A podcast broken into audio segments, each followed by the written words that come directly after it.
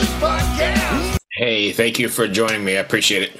Oh, thanks for having me, Bruce. Usually I have a partner with me, but he got tied up today doing something, so you got just me. Oh, well, we'll miss him. Where are you located? You're out in California? I'm in Las Vegas. Oh, okay. So not too far. Mm-hmm. What's it like out there today? Nice? Actually, yeah, it's in the mid-80s, which is unseasonably cool. Are you guys affected with any of this weird smoke that's coming from Canada, or not at all? Oh, did I lose you? You there? You there? Check, check. Hello? Hello? Hello?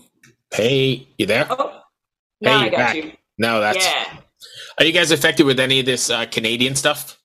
The smoke? Luckily, no, thank God. Because I'm in Richmond, and it's pretty hazy, and I mean, you could tell it, and you could smell it. It's not as bad as, I guess, up in New York or whatever, but it's pretty... Yeah. I can't even, like, I'm seeing my friends' pictures from New York, and I'm like, crazy? I can't even believe the sky over there looks like that. That's you know, the bad places in California look like that. Yeah, it's like apocalyptic almost. Really, it's scary. Anyway, we're not here to talk about that. Let's talk about you. Your new single, Song of Hope and Lavender Mountains are out. What's been the response to them so far? So far, really good. I'm grateful to say people have been open towards them, and especially Lavender Mountains with the music video and the uplifting kind of theme to it and stuff seemed to resonate with people. So I'm glad. You know, I do feel like we do need some positivity in our lives. You know. Holy cow! You ain't kidding. I mean, it's been such a difficult process. Right. What message, if you had a message to give to your fans, or what takeaway do you want them to walk away with after listening to those songs? I mean, I guess it is the message of hope, you know, and just a reminder that we can all be in a good space. We have to be kind to one another, and we have to want to be positive and everything, but it all snowballs on that, you know, so... I so agree, and like you turn on the news every day and it's just almost overwhelming, and I 100% agree we need, especially music, because I think music connects with people in such a different level that you kind of need that stuff to sort of get through. Well, I'm glad you think so, because, you know, as someone who likes heavy music too, I know that sometimes the way that we cope is maybe with angrier music, heavier music, and I totally understand that. And this is just kind of coming from a different place, you know? So I think you're right. I do like heavier stuff, and, you know, it's definitely a heavy metal podcast, but we kind of step outside the box when we connect with stuff, when we listen to different things. In fact, this afternoon, I just had JD Pincus from the Butthole Surfers on. Oh, cool.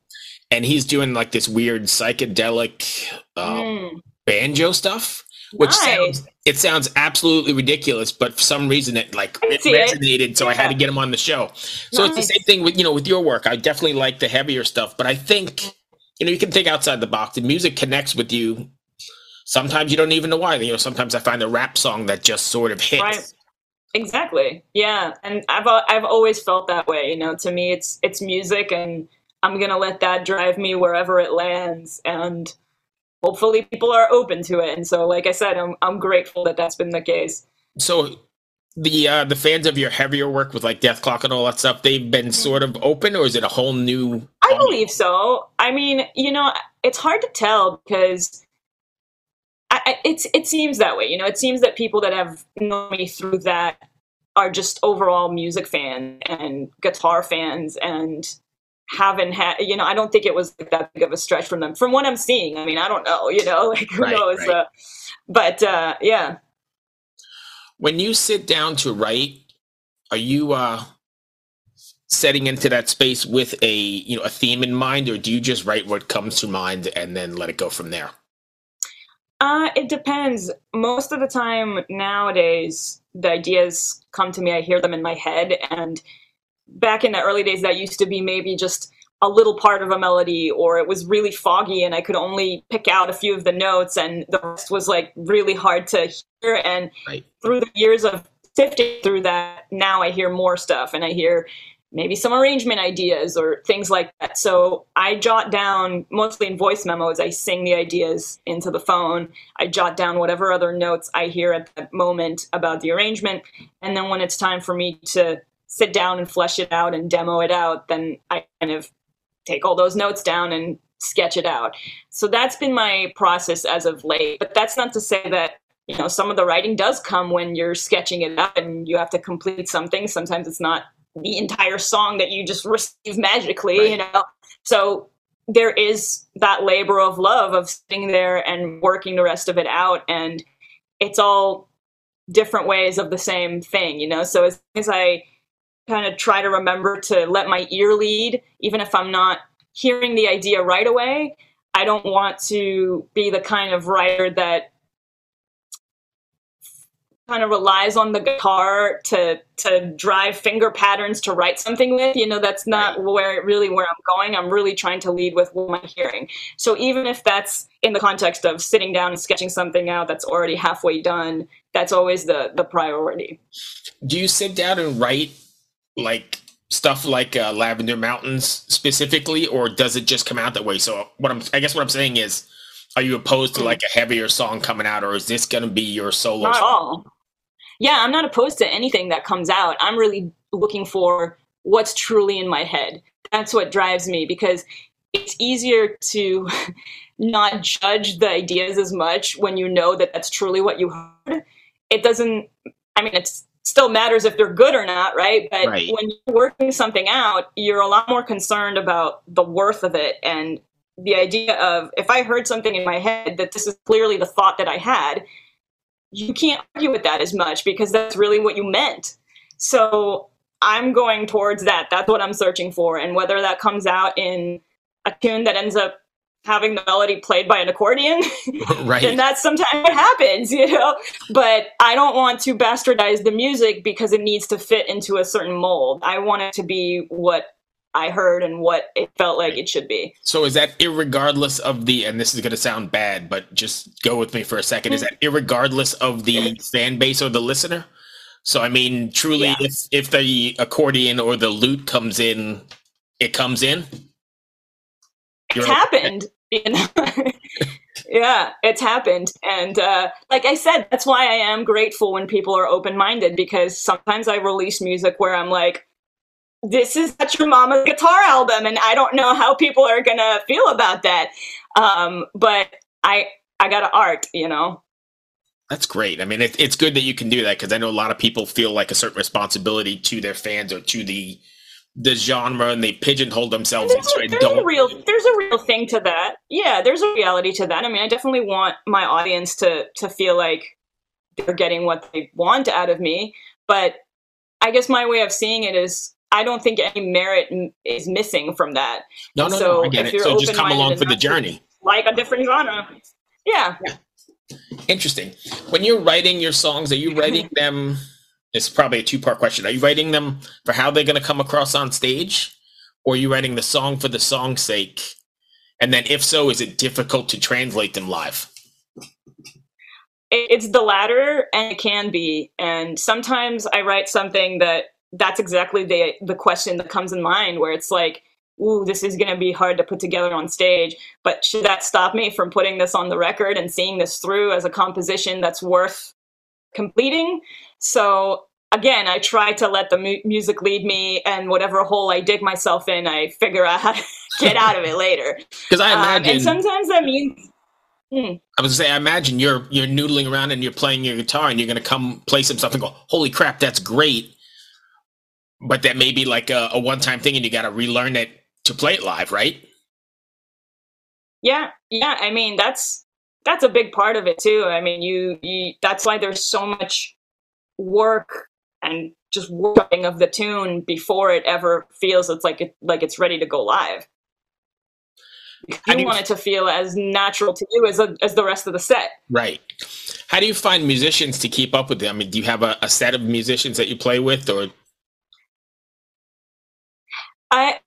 I laugh because it's like there's so many great musicians that are just like killing it, and right. It's not very difficult to find people that are just like crushing that. So I've been really fortunate to play music with a lot of different people. I have a West Coast band, I have an East Coast band. Now I'm going to have a European rhythm section for those shows. So everybody interprets it differently, which I think is really cool because a lot of these tunes are really old to me. I've played them live a lot. They're just, I mean, you know, it can be hard to get re-inspired. So when you have a different drummer or a different bass player that sees just the smallest thing a little bit differently than how you've used to heard it for the last 10 years live, and it changes everything. And so that's actually what keeps it exciting, is that I'm so lucky to be able to play this music with more than one rhythm section. Nice. So you mentioned Europe. Do you have a dates coming up then? You're taking this on the road? Yes, we're going to be in Europe in March next year. We're still adding some stuff to the tour, so we haven't announced the dates themselves, but that's the plan. Now, what are we going to be doing for the rest of the year then? Like through the summer, are you playing gigs or are you kind of just promoting songs or singles? So I have actually a lot of stuff going on. Going on the road with Dethklok for a long tour that starts at the end of August.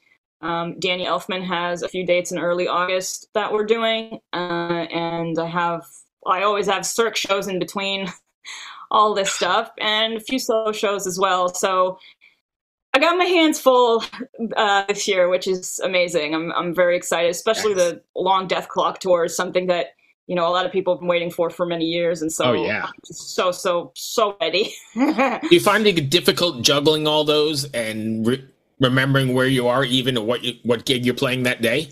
Sometimes, yeah. I mean, I think it's more the worrying about it than the actual thing. When I do it, it's somehow it always works out, but it's just hard not to doubt yourself when you know that you have all this in front of you. You're like, do I really remember this? You know, there are times where if I need to learn a new set of music, I'm like, is there a point this computer is going to crash? You know, is there a limit to the amount of set lists that are going to fit in here? I don't know. Or get it mixed up or something, right? Yeah, you know, but they're all so different, and I think that helps. And the fact that at this point, none of them are new set lists, or, you know, for the most part, it's gigs that I've done before. And so at least now is the luxury of, hey, we worked so hard on this. Let's go out and play it a little bit more. Right. So it's actually at that point where I'm like, oh, thank God, now all the work's done. Let's go and play it 30 times. Right. So. Hello, Tom May here, host of Future Friday. I've spent the last 15 years on the road with my band, The Menzingers, where I've met all kinds of wild and fascinating people. So I started a podcast. On Future Friday, I talk to fellow musicians about the moments that made them, their passions outside of music, and the curiosities that tie us all together. I've also talked to the likes of UFO researchers, magicians, soldiers, and documentary filmmakers, and I'm constantly searching for folks that can shape and change our view of the world. You can check out Future Friday wherever you like. The Cirque stuff you're doing, is that like a residency, or are you on the road with that? It's a resident show. It's one of the Vegas shows. It's their Michael Jackson show. So I have a very Jennifer Batten-esque get up. I'm a character in the show. I'm part-time now, which is what allows me to be doing all the other stuff, which is, again, a godsend. And because I live in Vegas, I'm able to do it because, you know, you wouldn't be able to really fill in if you weren't local and already here. Right.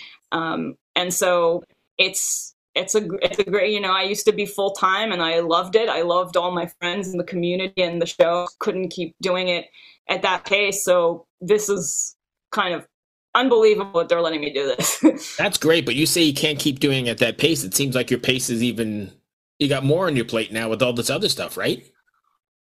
I have more. I mean, I have a lot of road stuff and a lot of different things, but the Cirque schedule is 10 shows a week, 48 weeks a year, so it doesn't really matter who you're on the road with, I guess. It's pretty hard to, you know what I mean? And I always make that joke, you know, because everybody there has done thousands of shows, and I'm always like, do you know how many years it would take you on tour to do 1,000 shows? Right. Like, that would be the rest of your life. Like, it'll take a while.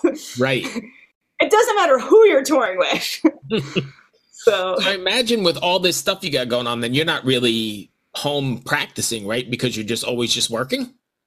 I'm finding pockets of time. You know, it depends on how much every gig rehearses and how the schedule falls. But right now it's like, I'm knocking on wood, it's not that bad, but I'm trying like one day at a time, you know, because I don't want to burn out. I love everything that I'm doing, and I definitely want to keep at it and feel good about it. And it's nice to be busy in a musical climate that's pretty crappy. I'm so grateful. I don't know how it happened, but I think part of it is hard work. Well, yes, thank you. I was going to say that. I was just going to say the fact of everything happening at once, I think, is kind of a product of the post-pandemic thing, where now everyone's like, let's all do it at once. Right. But that could be a blessing and a curse, right? Because everybody doing it at once also floods the market.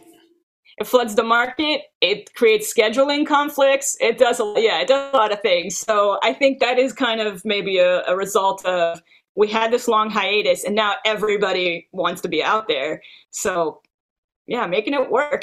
That's beautiful. But I know from like a fan's standpoint, difficult to, you know, you get five, now you sometimes you get 3, 4, 5 tours in town, like same week or whatever. And there's only so much money for the average guy to go to a show. And even when it comes to records too, right? Everybody's got records now, and you got to kind of pick and choose. So it makes it a little bit more difficult. Yeah, there's definitely a lot of, what's the word I'm looking for? Not noise, because that's where I'm going, but there's a lot of competition. That's one way to put it. Yeah, I mean, and there's only so many venues, right? Because we lost a lot during the pandemic. That's true. Yeah. So we didn't have that many to begin with. Yeah. But I also think probably even as a performer, I know as a fan going to shows, the energy is totally off the chain now, right? Because you missed it for so long. It's incredible, and also as someone who's on stage looking at the audiences, it's a completely different energy. And you must feed off that, right? Yes, absolutely. 1,000,000%. I would like to think that we're all more gracious, more grateful musicians after this. That's most people that I know feel that way. Right. Yeah. Do you, were you nervous or, I guess, anxious when it finally, the gates opened and you finally got to get back on the stage again? Or was it like riding the bike? Well, not like a performance standpoint. I was ready to go, but more from the is stuff still gonna get canceled, because we had been waiting. Danny Elfman's been waiting to do Coachella since 2020, which right when we were supposed to do it, right when pandemic hit, and we didn't know if that was gonna come back around. And once we had found out that it was, I just did not let myself believe that it wasn't going to get canceled until the day of. Right. Literally the day of, when I woke up and drove down there. Jeez. And I was like, okay, you know what? I think it's too late to cancel it now. But yeah, it was, I mean, I think I just couldn't let myself get attached to the idea in case it was going to be pulled again, because canceled it was again, just, yeah. So at the end of the day, I know we talked about your hard work and your persistence, but how, at the end of the day, how amazed are you that you work with such quality productions and people? It always amazes me. You know, I didn't really expect to have any real work in the industry. I guess, you know, when I was younger, growing up, going to music school and all those things, I don't know if it was the culture or my family or whatever it is, but I believed that, oh, maybe, you know, one person out of our class is going to be the lucky one that gets one paid gig at some point in their life. You know, it wasn't even anything that I could have dreamed of. So I certainly never expected any of the things that I'm doing, and definitely not all of them at once. So because I mean, you look at knocking on the wood. Yeah, you look at the the list of people, and it just goes on, and it's a list of like who's who, and they're all, you know, top of their game people. So that's amazing. Thank you so much. I mean, that's why I try to earn it with the work, because I. Oh yeah, no, I'm not taking that away at all. That's what I said. It's got to be hard work for sure. Oh yeah, for sure. No, I'm just saying, like, I know it's a very, again, lucky is not the right word, right? But it's a fortunate situation to be in, so I definitely want to earn it. And I guess on the flip side of that, and this is not taking anything away, there are tons of people who put in the same amount of work, right, and never get that. Exactly. And that's why, you know, I'm not unaware of how difficult and rare this is. And again, that's why I never really expected anything. So Interesting. So that's pretty much, that brings me to the end of my questions. Did I miss anything you wanted to cover? Cool. No, I thought this was a great conversation. Yeah, I kind of, usually my partners say, but we kind of just make it, we kind of title it a casual conversation, and we touch on stuff, but we like to just go where it goes and be a little bit outside the box and different. So I agree. I prefer that myself. So I appreciate what you're doing. Thank you for your contributions to the music world. Thank you so much. That means a lot. Thank you, my friend. I appreciate your time. You're so welcome. Thank you. Good luck with the record. Good luck with everything. Be well. Thank you. Cheers. Great one. All right. Bye. Hey, everyone. This is Tuck from Fit for a King, an off-road minivan. Every week, I bring you fun interviews alongside your favorite metalcore entertainers with my new podcast, Get Tucked. Join me every Monday with bands like Counterparts, Crystal Lake, Like Moths to Flames, and many more. We play unsigned and undiscovered bands, deep dive into each artist's history, and of course provide the greatest breakdowns in current metalcore. Tune in to Get Tucked every Monday, out now through Sound Talent Media.